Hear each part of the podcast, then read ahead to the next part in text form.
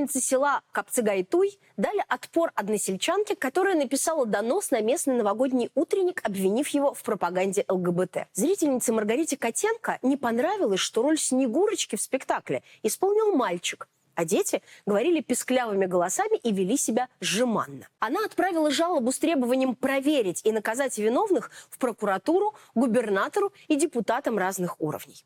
Сейчас мы изготовили мемориальную доску нашему земляку, которую разместят на здании школы. За что он погиб в СВО? За такие спектакли, чтобы мальчишек в платье переодевали? Над этим плакать надо, а не смеяться. Если бы мой ребенок в таком спектакле участвовал бы, то я бы, наверное, в драку полезла. Жителей поселка и прилегающих населенных пунктов такая активность Котенко возмутила. Издание «Читару» собрало комментарии рассерженных горожан, ну, например, такие.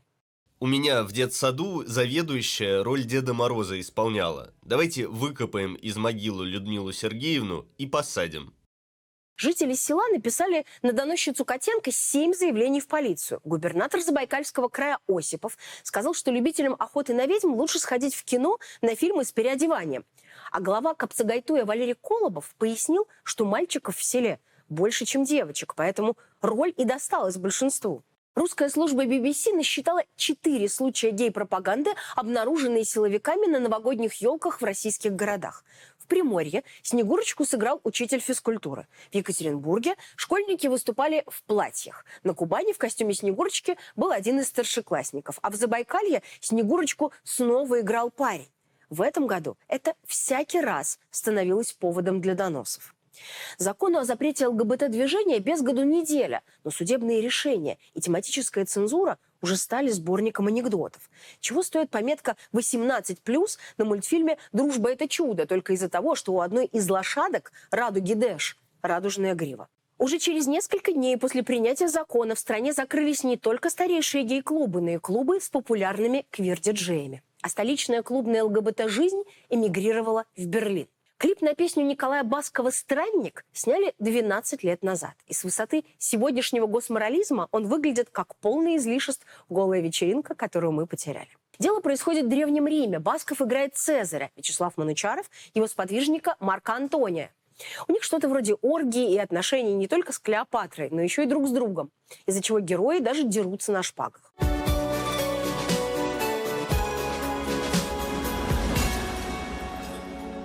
Таганский суд Москвы описал эту историческую коллизию максимально академично. Это позволяет воспринимать акт сражения как форму ревности лирического героя не к лицу женского пола, а к лицу мужского пола, изменившему лирическому герою с лицом женского пола. А еще отметил, что сюжет разворачивается в атмосфере гедонизма и разврата. Цена вопроса – миллион рублей, которые телеканал «Точка ТВ» обязали заплатить в качестве штрафа.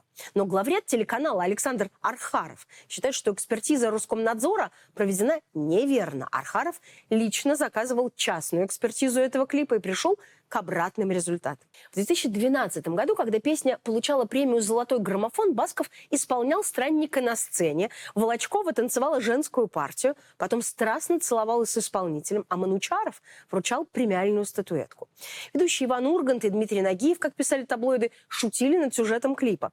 Но за год до первого закона о пропаганде ЛГБТ никому и в голову не пришло считать происходящее проблемой, уж тем более обращаться в суд. В клипе «Странник» вы замечательно с Николаем исполнили роли. Кстати, кого вы исполняли? Роль кого вы играли? Друга.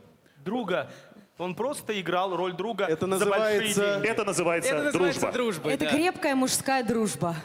Басков и Манучаров – фавориты госпропаганды. Первый поет в гимне российской военной операции «Встанем» вместе с шаманом. И, как говорят его знакомые, в сложных ситуациях всегда разыгрывает карту, что он не просто патриот, но и сын военного.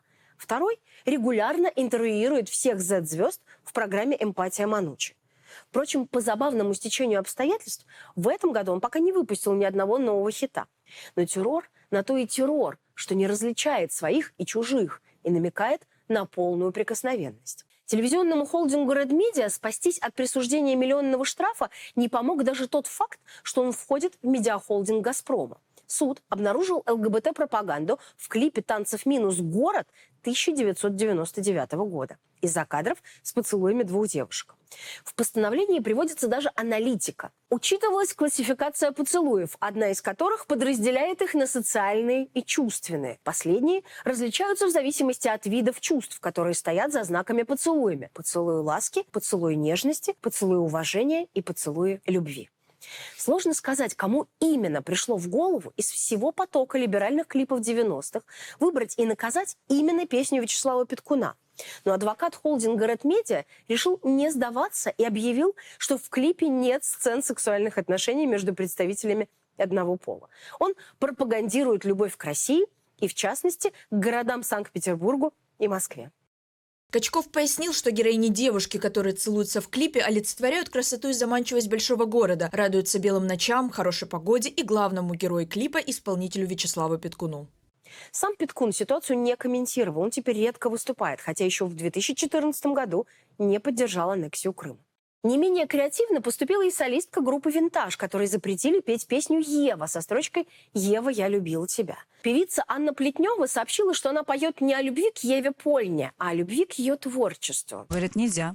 По закону нельзя. Я не знаю, mm-hmm. можете это вырезать, но реально не, это мы так... Оставим. Да, это такой бред, эта песня. Ребят, я хочу на всю страну сказать, что эта песня «Ева, я любила тебя», она э, не про нетрадиционную ориентацию, не про нетрадиционную традиционную любовь, она про любовь к певице Еве Польной. Стоит ли говорить, что шансов у Сергея Лазарева и его клипа «Так красиво», где среди пар встречаются не только традиционные, но и чисто женские, после запрета международного ЛГБТ-движения просто не было.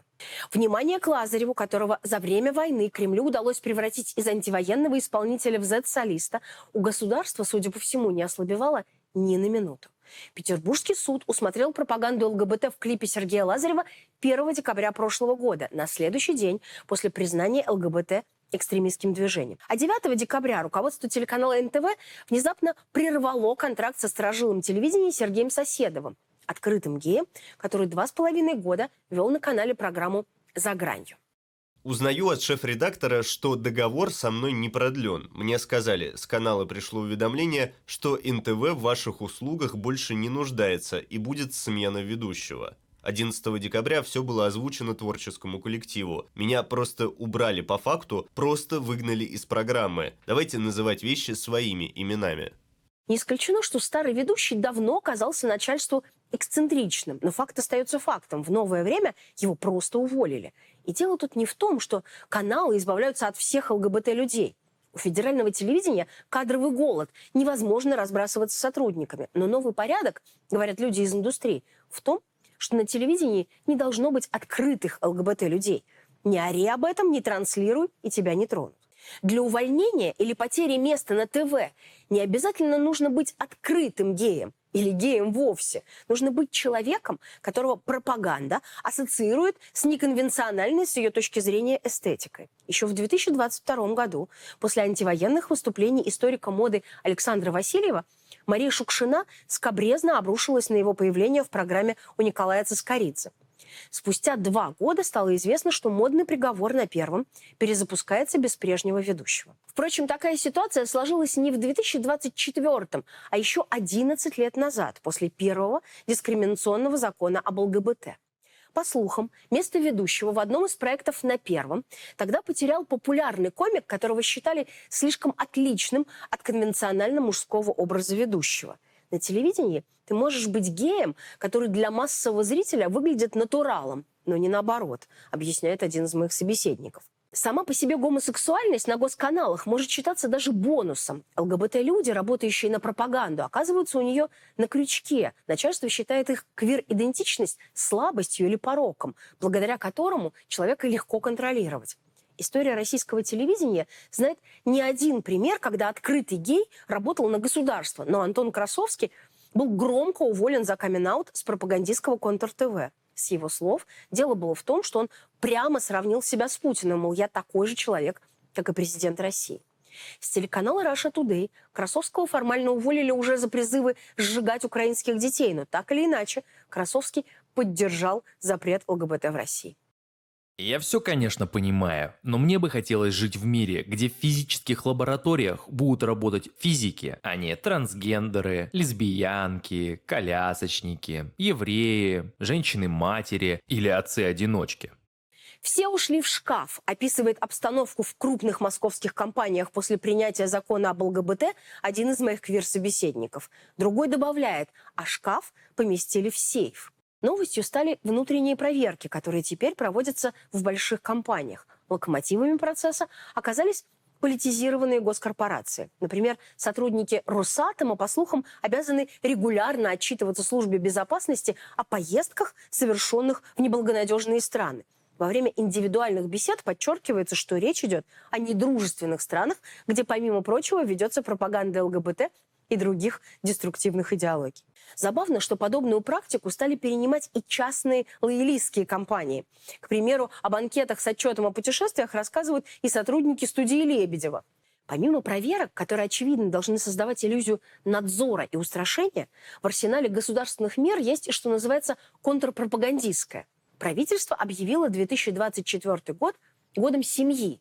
И помимо регулярных депутатских и чиновничьих призывов к ранним родам и прекращению женской карьеры во имя детей, занялось пропагандой многодетности как символа традиционной семьи. В начале года через госуслуги стали рассылать опрос в ЦИОМа «Многодетная семья в России как норма». Все это происходит на фоне регулярных предложений признать экстремизмом идеологию child-free, то есть сознательный отказ от рождения ребенка, ну и атаку на феминизм в целом.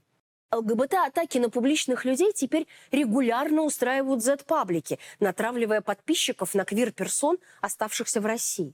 Но участились и случаи прямой агрессии. После принятия закона на улице впервые напали на экс-ведущего эн тэ вэ и «Дождя» Павла Лобкова. На прошлой неделе YouTube заблокировал канал Никиты Михалкова «Бесогон тэ вэ». «Бесогон» переехал на российскую платформу вместе с архивом, так что можно удостовериться. Добрую часть декабрьского выпуска своего традиционного шоу режиссер посвятил ЛГБТ-экспансии в русской жизни. пятого декабря, с ужасом рассказывал Михалков, премия «Большая книга» вручила награду в номинации «Выбор поколения» писательнице Оксане Васякиной, открытой лесбиянке и феминистке. Два с половиной года назад в Туле, в отчине близкого Путину губернатора Дюмина, по жалобе местных православных активистов из-за участия Васякиной запретили целый литературный фестиваль. Но теперь Михалков с талантливым выражением читает отрывок из книги Васякиной о ее первом сексе с женщиной. Потом залезает в цели премии. Она создана для популяризации прозы в современной молодежной среде. И спрашивает, а если это популяризация, то не должны ли Васякина и ее премия подлежать новому закону?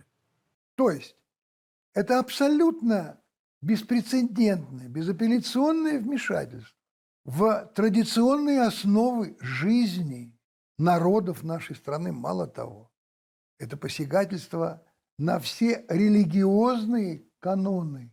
Нет-нет, что вы! Знаменитый русский режиссер не призывает к насилию.